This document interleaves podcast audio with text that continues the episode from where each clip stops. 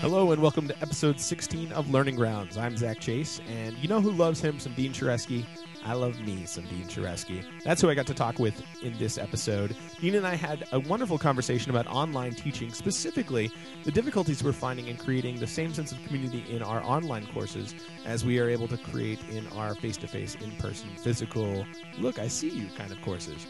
Dean and I talked about that, and toward the end, we talked about conference presentations and specifically how we can create community in a group of strangers in a short amount of time in a one off kind of conference. It's a way different conversation than a class that you know you're going to come back and see each other a little bit later.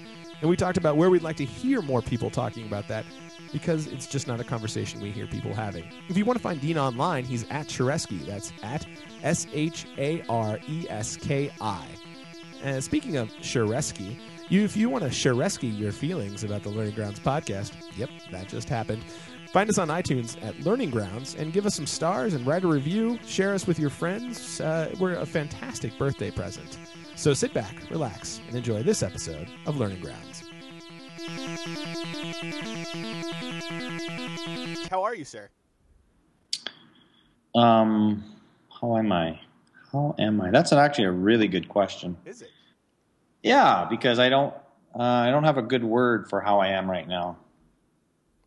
Um, It's okay, not how about this? bad. Why It's not. are you unsure how you are right now?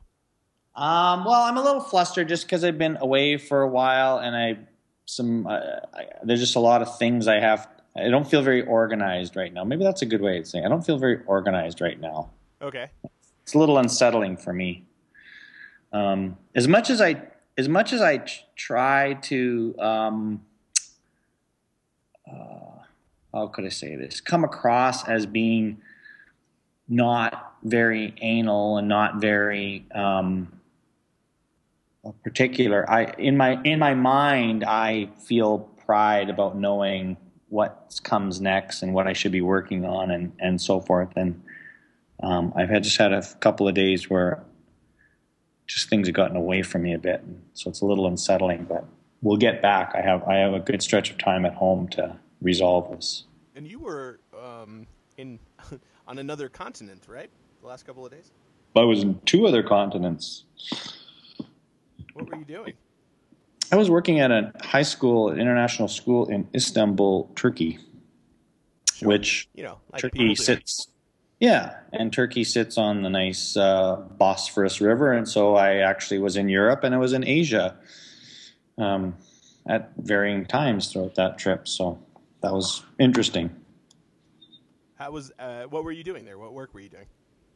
Uh, there's an international school that I was working for that is very, very, uh, how should I say, very new to the notion of of learning via technology and so forth. And so I, I came to sort of give them a, um, I don't want to say crash course because that's not what I tried to do. I just tried to give them some introductory um, conversations to begin their own journey for two days. That's what I did.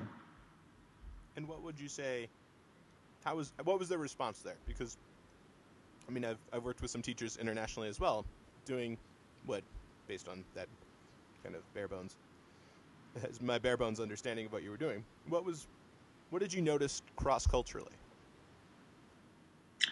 Well, I- it takes a while. Uh, this particular school, I mean, I don't have a lot of experience with international schools, but the one, the the little I have, in many cases, they're much more um, homogeneous in terms of their culture and their understanding. This is a true international school with very, you know, international teachers who many of them um, wouldn't speak wonderful English. Uh, you know, everywhere from folks from Europe to South America to North America, and so um, my sense is was that the whole notion of community, even amongst themselves, is is challenging, and, and you know the nature of international schools being such that many of them only stay for two or three years, and so uh, it it becomes really difficult, and so. You, I just I struggled with trying to find what the niche was or what the common ground were. Where could we all sort of begin from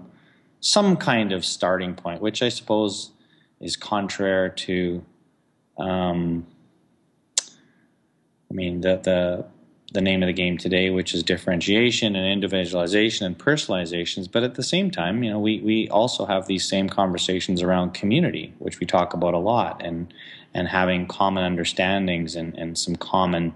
So building that common ground as an outsider. Um, many times when you're working with schools here, you have I don't know some some loose things to begin that conversation with, and I, I just felt. I mean, I don't want to make it sound like it wasn't.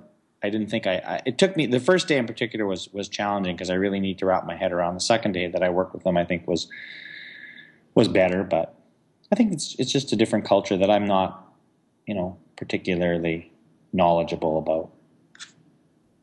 Um, that that brings me to the question I meant to ask first. But what have you been learning lately?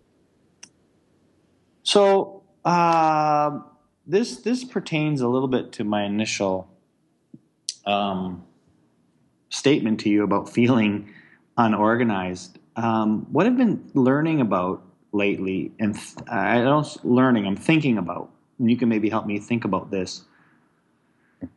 Um, is this idea of, of, of class size, and, and, let me let me share with you a couple of um, little stories, and, and, and I'd love to hear what you think about this too.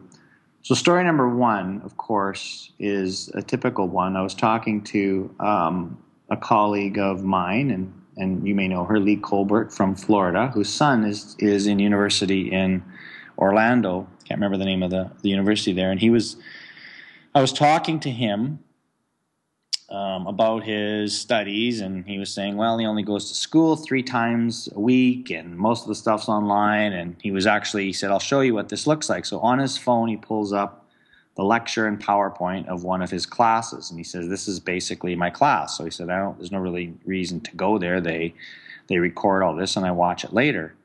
And that there are 1,600 students in that class, and wow, okay, yeah, as your mind begins to process what that means and the quality of that learning and you know all of the questions that come with that and and and part of me just wants to scream uh, some sort of foul against the university that would even do that to students because it, but it's a cash cow for them. They have no they have no reason to stop that because when you have 1600 students each paying you know upwards of $500 for that course um, why would you why would you want to do anything different? That's a beautiful money making proposition. Right. But when it comes to what does that have anything to do with a community of learners is absolutely zero. So there's that story number one and story number two is my own personal uh, journey. So i teach online as well. And one of my and I've talked, I probably talked to you or blogged about this in the past, is that I I really believe in the fact that just because we teach online, this is not some sort of a correspondence. Here's your assignments, finish when you're done, submit it to me kind of thing. I'm, I'm really interested in the notion of of community and learning with and from one another in in all kinds of ways and exploring what those ways look like and what works for some, what works for, doesn't work for other. And so it's this ongoing exploration for myself and my students trying to figure out uh, the sweet spot. So in the past, I've always had, um, well, I've had as few as 12 students, and this year I have 38 students. And it sort of increased steadily. And I, I had a course I taught, last time I taught this course, I had 28 or 29. That was a lot. But 38 is a real struggle for me trying to do what I want to do because here's the thing. Um, I, I want to know my students in some way. So, knowing 38 students exclusively online by reading their blogs and connecting with them, some on Twitter, some in other spaces, um, is difficult. And I don't feel like I know my 38 students. And while I I never want to rely on myself. Again, part of what I'm trying to create is a community whereby they learn with and from one another as much sometimes more than they would learn from me. I still feel an obligation to them as a teacher to know them and support them. So, um, this this um, uh, I've been trying some different things. So, assessment wise, I had them if they chose to, they didn't have to, but if they chose to, they could they could send me um, a self assessment of how, how they're doing. And really, I wanted to ask them a couple questions: how well they think they're doing, what they're enjoying most, what they're struggling with, anything that I could do uh, differently that I should be doing to help them more, or what they'd like to see happen. So it was this sort of overview, and they and I, it was kind of fun because I used Evernote, which is kind of neat. They emailed it to me, and then I just responded back with a little audio comment of of um, how you know my response to them. But there were a number of students that I really, I really, even though they wrote to me and I looked at their blog, I just didn't feel like I knew them, and I don't know if it's, I don't know how much of it is to blame on them, maybe not producing, sharing enough, or whether it's just a function of it's hard or maybe my own fault, I don't know, or just a function of the fact that, you know, 38 is a big number to try to really understand and know to the same depth as having 20. And I thought about, um, let me see if I can find the quote, because that's an interesting quote. I mean, there's been a lot of talk about um, class size and research around that, and there's a lot of research to suggest that um, makes no difference doesn't it doesn't impact at all. Others would suggest different that it, it does make a difference. So I, am not 100% clear on the research. Let me see if I can find the quote that I wanted to. Because I think it's a quote by uh, Marc Prensky here, if I can find it. Here it is. It's actually an interesting quote. I've used it, and I think it applies in many cases. He says, um, I think into an important lesson about class size. Having smaller class size matters most when the teacher is doing everything and therefore the bottleneck for reaching all kids. In classes where peer to peer and other types of instructions are going on, larger classes are often less of a problem. Yeah, that was, so that was going to be how that was my first thinking when you were talking was the question of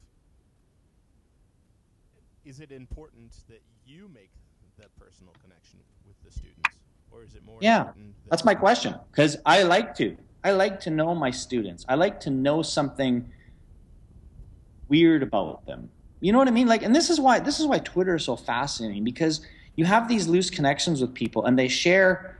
Uh, there's a there's a re, uh, let me see if I can find the article because I think this was this somewhat ties in here. It's on, it was on Fast Company. Let me just look here it talked it actually did some research around status updates on Facebook. And it mentioned the fact that people actually remember of all of the text and things that we're exposed to, we remember much more um, clearly uh, status updates more than anything else that we read. Really? Yes, it, it was really. Uh, where the heck is it in here? That was on Fast Company. Let me just do a quick search here. There's the search button. But I don't know. I don't know. Maybe I'm maybe I'm just having a an, an odd moment.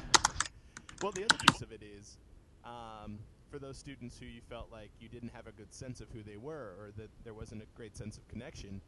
How much of that was their choice, too? Right? Maybe. Yeah maybe I chose this online course because I hear you're a, a great teacher, and my preference is to just experience that, not necessarily to, to move forward and, and feel like I need you to know who I am. I'm doing this to find out who you are and, and what you know, right? I mean, that's that's a mindset that's pretty much supported by the traditional model of education. Is well, I'm taking this. I mean, especially at universities, i am taking this class from this professor because they are the, the be all and end all. Yes, certainly, and that that would be very flattering to think that that's actually why they did. So I I, I, not, I doubt whether that's the issue. I, I just I guess I want to. Here's the thing. I felt most satisfied in the work that I do, and this is selfish, totally selfish. I'll admit it. But I felt most satisfied when um, the learning that I've had with my students has carried on beyond the confines of the course. And and when I say that, I, I mean I'm not talking about you know necessarily the the the sort of typical um, uh, you know picture we have of, of you know sitting down having a glass of wine with your professor 10 years later. That that's wonderful. I'm just talking about again having any kind of a loose connection. So when a student continues to blog beyond the length of the course when a student uh, sends me a tweet or or i see them asking a question and i can respond a year or two years later that just that's extremely satisfying to me to know because it's something that i talk quite a lot about is the fact that Yeah. I don't want learning to be confined to this four month, six week period. And I'm trying to de- debunk that notion of learning. Um, and so when I don't have any relationship with them at all, I feel like that's never going to happen. So I, again, I don't know. I don't know. That's again my own selfish affirmations that I'm looking for, or what. But but I just communicate that with the students. I tell them that. I tell them. My, my, I tell them I am a lifetime subscriber of your blog. That is the message that I tell them all the time. No, but I mean, in those moments where you feel like you haven't made that connection, how do Um, you? I mean, is, was that in your audio comments? Did you say, you know, I've read this and I've I've looked at your work and I, I looked at your comment and your assessment, and I really feel like I haven't connected with you. I mean, is that Well, in some I, I way have or form? wondering if I, I don't know if I because the reason that I that I I mean I, I might now that you say that maybe that's something I should be more explicit about. Um, at the same time, I, I, I'm like you said, I want to honor the fact that maybe they don't want that connection with me, and that's fine. Right. Um, but it is I'm, again, it's it's more than just about a personal connection.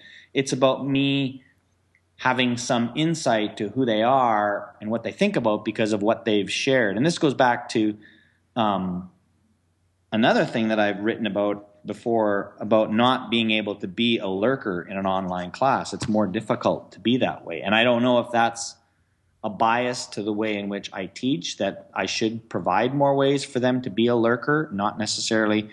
But I mean, so much of the message that I preach to my students is the fact that my course is built around the notion that you need that that learning is not something that is necessarily assessed as much as it is documented Right. and and if that continues to be what I'm asking them to do document your learning um, and they don't document it I don't know what they're learning as well And so, what do you do there? I mean, do, does does that when grades come into play? Do you? No, I don't. I don't. I don't. I don't. I mean, part of what I again I've tried to do is is set it up so that they. I, I'm I struggle with that simply because how you document your learning um, is not. I don't want that to be a formula. It's not about Right. writing three blog posts or doing this the other thing. I mean, I think I mean, I'm hoping that an outsider would look at their blog and say, "Oh, I can see exactly what this person's learning and thinking about," and and yet I still I still balance that with um, individual um, not only autonomy but but comfort level and preference, and and I'm I'm constantly trying to battle that that notion. Well, and and then if you're inside of a traditional structure, at the end of a course, you're still going to need to assign some sort of evaluation to it, right?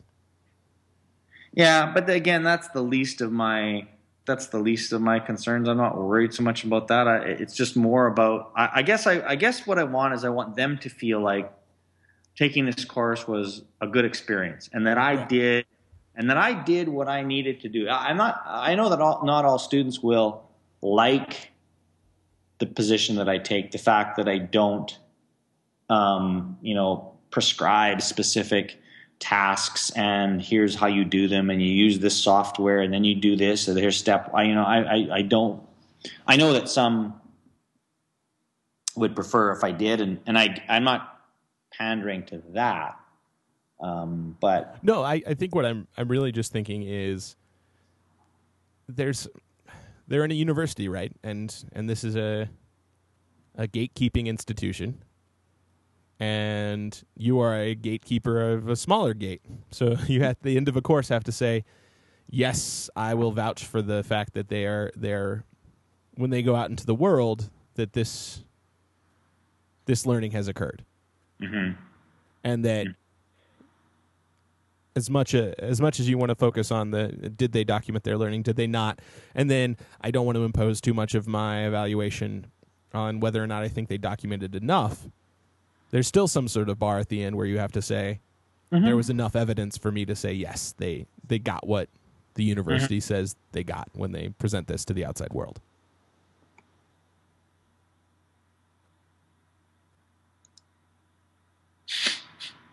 Does that make is that no or yes or Well, yeah, it's that just that it's just not. I don't know. or is that or is that not as much of a concern? No, that is not much of a concern at Okay. all to me. I mean, my concern is is truly about whether they feel like the things that we're doing in this course um, has meaning. They're whether they're whether they can apply it or not. And when I don't know who they are, when I feel like I don't know what you're thinking, I, I have no sense of. I mean, it it would be like if, if you just you know I don't care in any course if if if the if the student just sort of gave you this blank stare constantly, you, you just have no sense of There's do you no get in there. Like is this is this is this even a thing? Is this even matter to you? Right. and and I don't know. And what I'm saying is, with the class size, I'm not 100 percent sure that this is all the students' fault either. I mean, it's easy to say they're not sharing enough, they're not explaining enough. Um, that may be, but at the same time, I, I really just feel like my my role in trying to assess where they're at, trying to figure out where they're at. I, I struggle with it because 38 students is a lot of people. And because I've had this happen where I think, oh, who is that again? Right. I got two Kendras. I, I can't even attach. Like if you could throw out certain names of students and I couldn't tell you anything about them. And I'm not saying that's their fault either.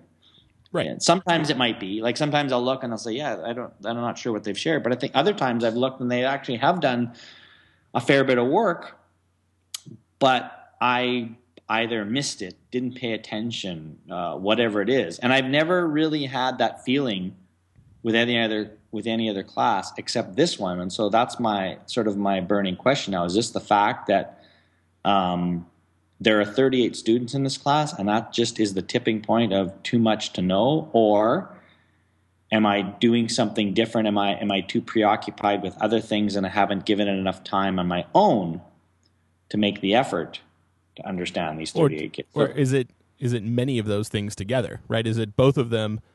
And Probably. you've got one of those students who's really not comfortable sharing online, and you've got another student who has is trying to slide by and, and isn't really engaging as much, and they they're going to present the same online, right? yeah. um, as they would often in the classroom in the physical space as well.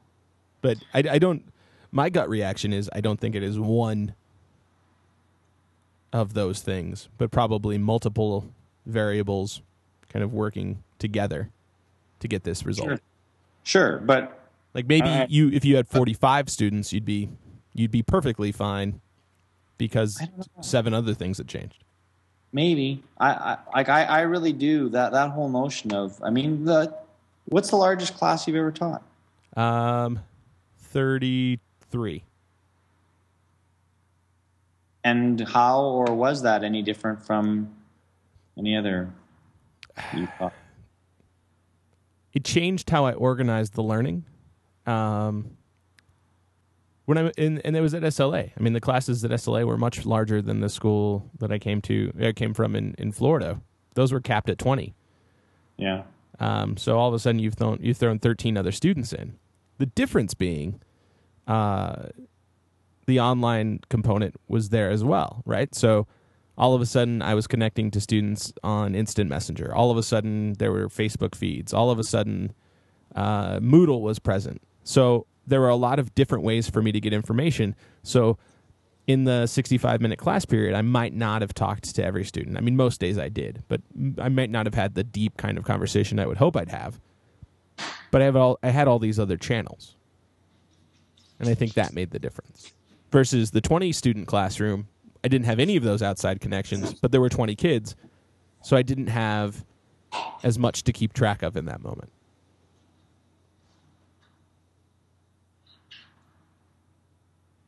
Yeah, I mean, obviously adding adding and, and, and the organization of that is different and maybe there's something I need to learn about that. I mean here's the other here's the other thing that's that is a uh, is part of my angst with this. So so I've done this for a number of my courses where I have matched up my students with another teacher around the world who's doing interesting or mildly interesting things online, and so they become sort of a mentor for uh, for. Sorry, I'm trying to keep my dog vomit closer. It's that multitasking you were talking about. Yeah. She's gonna take it. She's not taking it. I got to take her in the car. My wife wants me to take her in about 20 minutes to her class and show the kids the puppy because she's, I don't know what she's doing, studying dogs or whatever. Anyway, just cute to kids. they are. Um, so I do this thing where I have my students connected with other teachers online, and it is it is sort of this again wonderfully rewarding experience. And I'm going to speak completely selfishly for me when I can connect one of my students to an awesome teacher. Uh, example is Corey, who I know you you've interviewed and, and had on. She, I had when I taught her, I connected her with Bill Ferriter from mm-hmm. um, North Carolina, and that's been a connection that they've had, and and that was that was sort of an example of um, introducing my students to other awesome teachers. But but I've had this loose um, requirement around it because I don't, you know, I don't, again, I don't say, here's exactly what this looks like because all of these teachers do varying different things online. They have varying access to different technologies. So it runs the gamut from some of my students Skype in and actually teach a lesson to they comment on their blogs to they help specific students with a project. They provide feedback for, they create tutorials. So it, it's kind of a negotiated thing between teacher and students. The challenge of it, of course, particularly from the teacher's end, is that, I mean, they're busy people, and so this is something they're doing over and above what they're doing. And so sometimes that means that they don't have a great experience, that right. the teacher just runs out of time. And so, you know, trying to, trying to, you know, put that in a in a grading and a assessment thing is is pretty difficult, to say the least. But more importantly, um, it, it bothers me when one student has a fantastic experience because a great teacher has, has taken the time to do great things with them and another student who has a lousy experience because the teacher just got busy, life got in the way, or didn't understand it, or whatever. Right. So that's bothered me. Now, when I'm doing that, and, and I've done this, and I again I know I have to change it. I've just put out an open call on my blog, and so I typically get this time I, had, I did I stopped it as soon as I got 38 or 39 teachers interested. I cut it off and said that's it. So now I have these 38 random teachers, of which I probably know in some form or another about 25 of them or 28 of them, and then I have this other group of people who have I don't know who they are really. They just expressed an interest, and so I've thrown them into this mix. And again, some of them turn out to be fantastic, great finds, great right. teachers who who I'm I'm so glad that I had opportunity, and then others turn out just not to work out so well. But it's the sort of randomness of that. Um, so again, with 38, you know, I've it's hard for me to and again i try to stay out of the way. This is not something that, that but yet i'll get a sometimes i'll get an email from a student or a teacher saying you know so this isn't working out or i haven't heard from this person from both ends of it. And so i try to be the mediator and see if i can help out from some perspective. And, anyways, that's just another thing when there's 38 of them to try to make sure that as many of them as possible have um, a good experience in it is, is difficult. So, this is one of these things where I have to decide is this just this whole notion that I have that I think is so awesome? Maybe I need to scrap it because I can't ensure, you know, even close to 100% success or do I do it differently? Again, when there's 20 of them, it's much easier for me to kind of oversee things and make sure that right. as a high percentage of those kids have a successful uh, experience with this other teacher. So have you have you thought about uh, doubling up? Uh, yeah, I have had I've done that in the past, um, and and and that probably is something I need to do. I think what I'm where I'm probably going to head with this the next go around is I'm not going to have an open call to teachers. I'm gonna I because I've got enough teachers now that I can hand pick, okay. shoulder tap, and make sure that I've got you know even if I had 38 students that I had 19 or 20 really um, ones that I knew would work well and had a real routine because uh, I have teachers that that ask me constantly, "When are you teaching this again? I want one of your students." you know, so I know they're going above and beyond and doing wonderful things. So right. I don't have any shortage of, of teachers. I just I just have to rethink the organization of it all. But anyways, lots of learning. So this is kind of a downer conversation, hey? That's all right. It's okay to have a downer conversation. it just makes you seem more human. Yeah, well, I'm I'm human, all right. hey, were you in? Uh, were you just in? Where were you in Portland with Bud or something? What were you doing? Yeah, uh, Bud and I were in Portland at NCCE, the North. Hold on, let me say it right. Northwest Council of Computing Education or Computer Education Conference. Uh, Karen Fasimpaur organized their kind of pre-conference section, so it was a collection of summits during the day, and people could opt in so there was a day long investigation and hacking of the Common Core standards. And we introduced some open education resources. We talked about kind of this is what's coming, talked about mindsets as we looked in, and basically said, okay, what's your problem um, that you'd like to fix right today? And then the afternoon space was said, all right, you've got these resources, you've got this information. Now you're going to get the thing that we oftentimes don't get, and that is time and uh, let some 50 people of all different levels uh, mm-hmm. try to hack some stuff and, and see what they could make. Now, what was interesting to me was the hacking, in many cases, just turned into I want to talk to these other people around me. Mm-hmm. And so they didn't necessarily have something that they had produced that they could share, but they had they'd had a conversation that was worthwhile to them. So, and I wished I would have been able to stay for all of your the one that you did at the Idaho deal. Oh, right. Because I thought, and this is something. This is actually we won't have time to talk about this now, but I would love to talk with you and with Bud and with some other folks. Um, in what does a really good workshop two hour, three hour workshop look like? What are what are the elements that have to be in, and not just the elements of, around. We'll give people a chance to play, but let's talk specifically about. Here's an example of of what we did because I'm. You know, like for example, this this thing in Istanbul. So you know, I wanted to give them time to play, but you don't just you don't just tell people to play. You you have to you have to you know surround it with some context with some you know driving ideas with some tools with some with some prompts whatever it may be.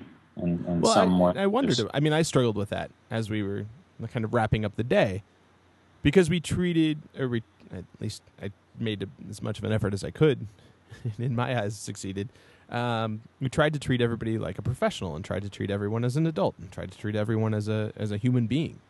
And so, in my estimation, maybe that meant if they didn't want to do the thing, not making them do the thing or not coercing right. them into doing the thing. Right. Which I'm all for.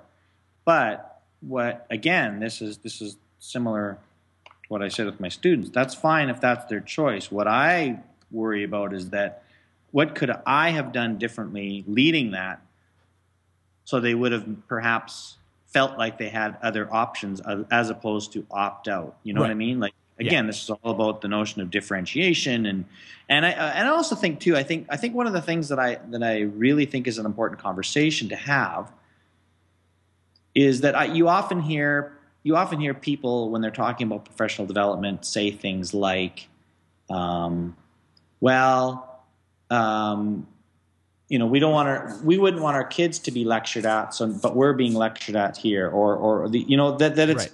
That student learning and adult learning is always identical. And the classroom, uh, environment and an adult learning environment with random people thrown together for two hours should look similar. I, I, I would think there, yes, there are similarities, but I also think there's some differences that have to be acknowledged in those settings too. And what are those differences?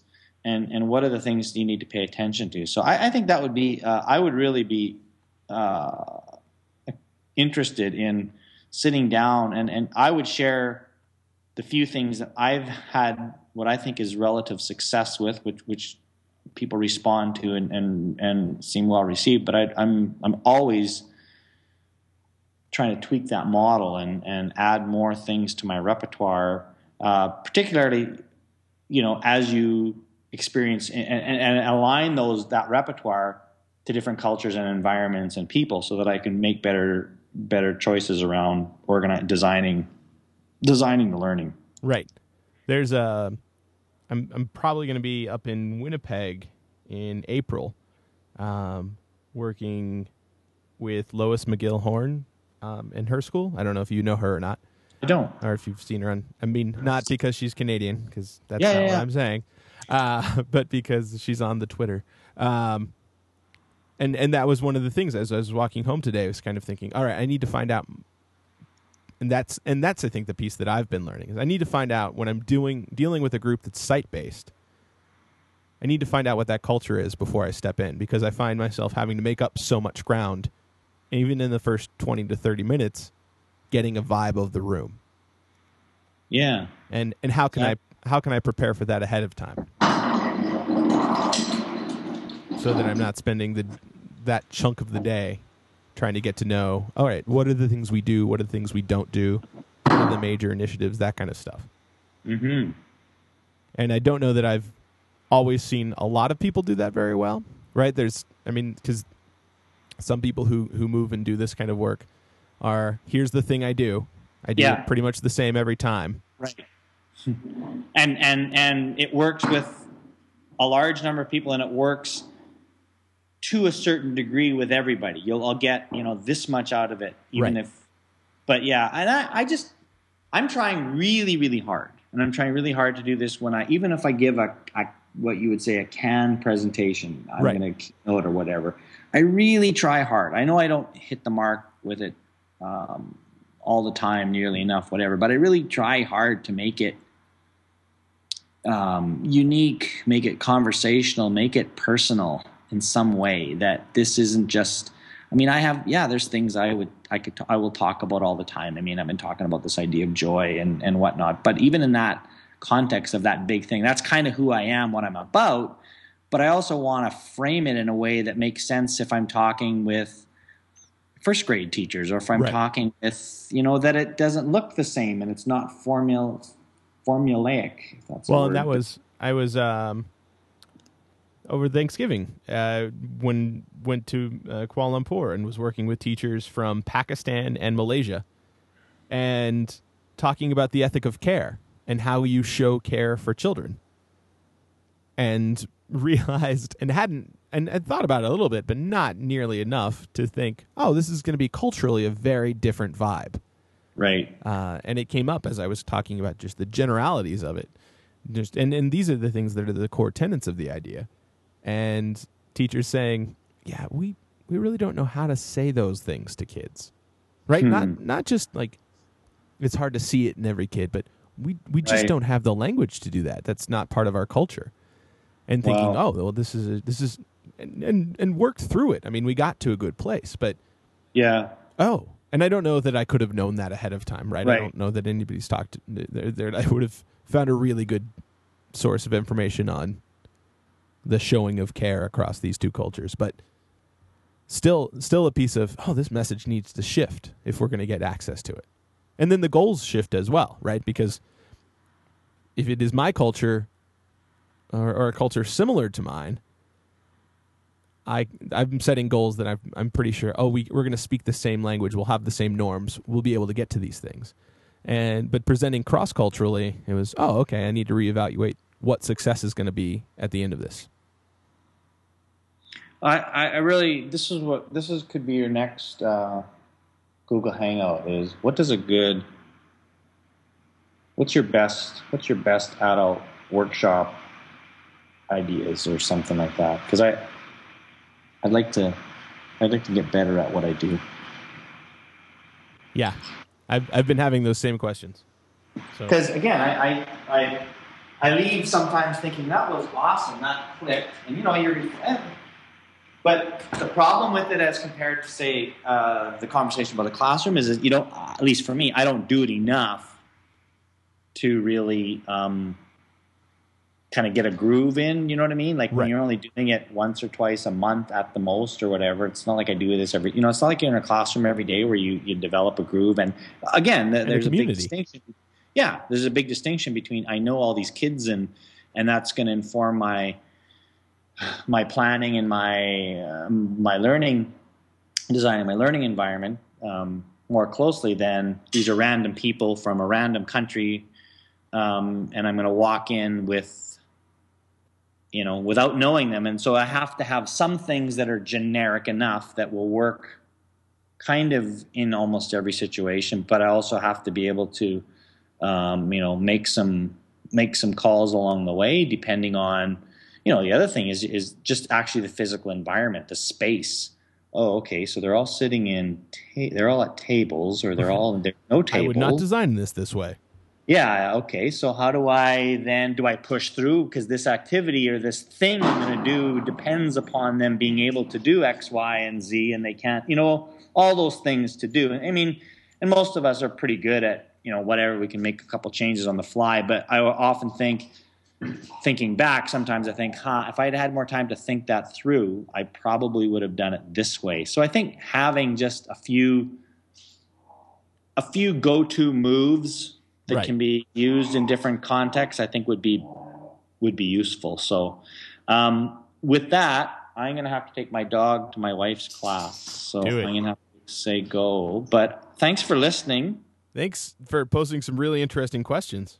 I will. I'm excited to now read and uh, and and see what your answers are as you continue to think on these things. Yeah, well, you helped me a bit. I, I tweeted you the article about the Facebook status thing, which I think was interesting too. Yeah, so I saw that. I'm, I'm, eager to read that as well. Yeah, uh, well, as, a, as an English teacher, I think you will find that actually fairly interesting. And I'll try to see if I can put together a group of people who who want to talk about presentations and, and how Do you it. work with adult yeah, learning. get get the Bud Hunt. He's he's kind of you know he's obviously got some moves. Um, Yeah, it'd be great to get four or five people that kind of get it right a lot of the times and say, here's here's my best here's my best stuff, and here's where I here's where somebody could really help me out because I don't get this very well. I'll see what I can do just for you, Dean. Appreciate that. All right, All right. sir. Thanks very much for taking time to talk. You have a good day. You do the same. Have fun with the All dog. Right. I will. Bye-bye. Bye. Thank you for listening to Learning Grounds. I'm Zac Chase. Our intro and outro music comes from New Dance Boys Mission, and it's called Intro. It's licensed under a Creative Commons Attribution Non Commercial Share Alike license. Learning Grounds is also licensed under a Creative Commons Attribution Non Commercial Share Alike license. I dare you to say it three times fast. Thanks so much for listening, and we'll talk to you next time.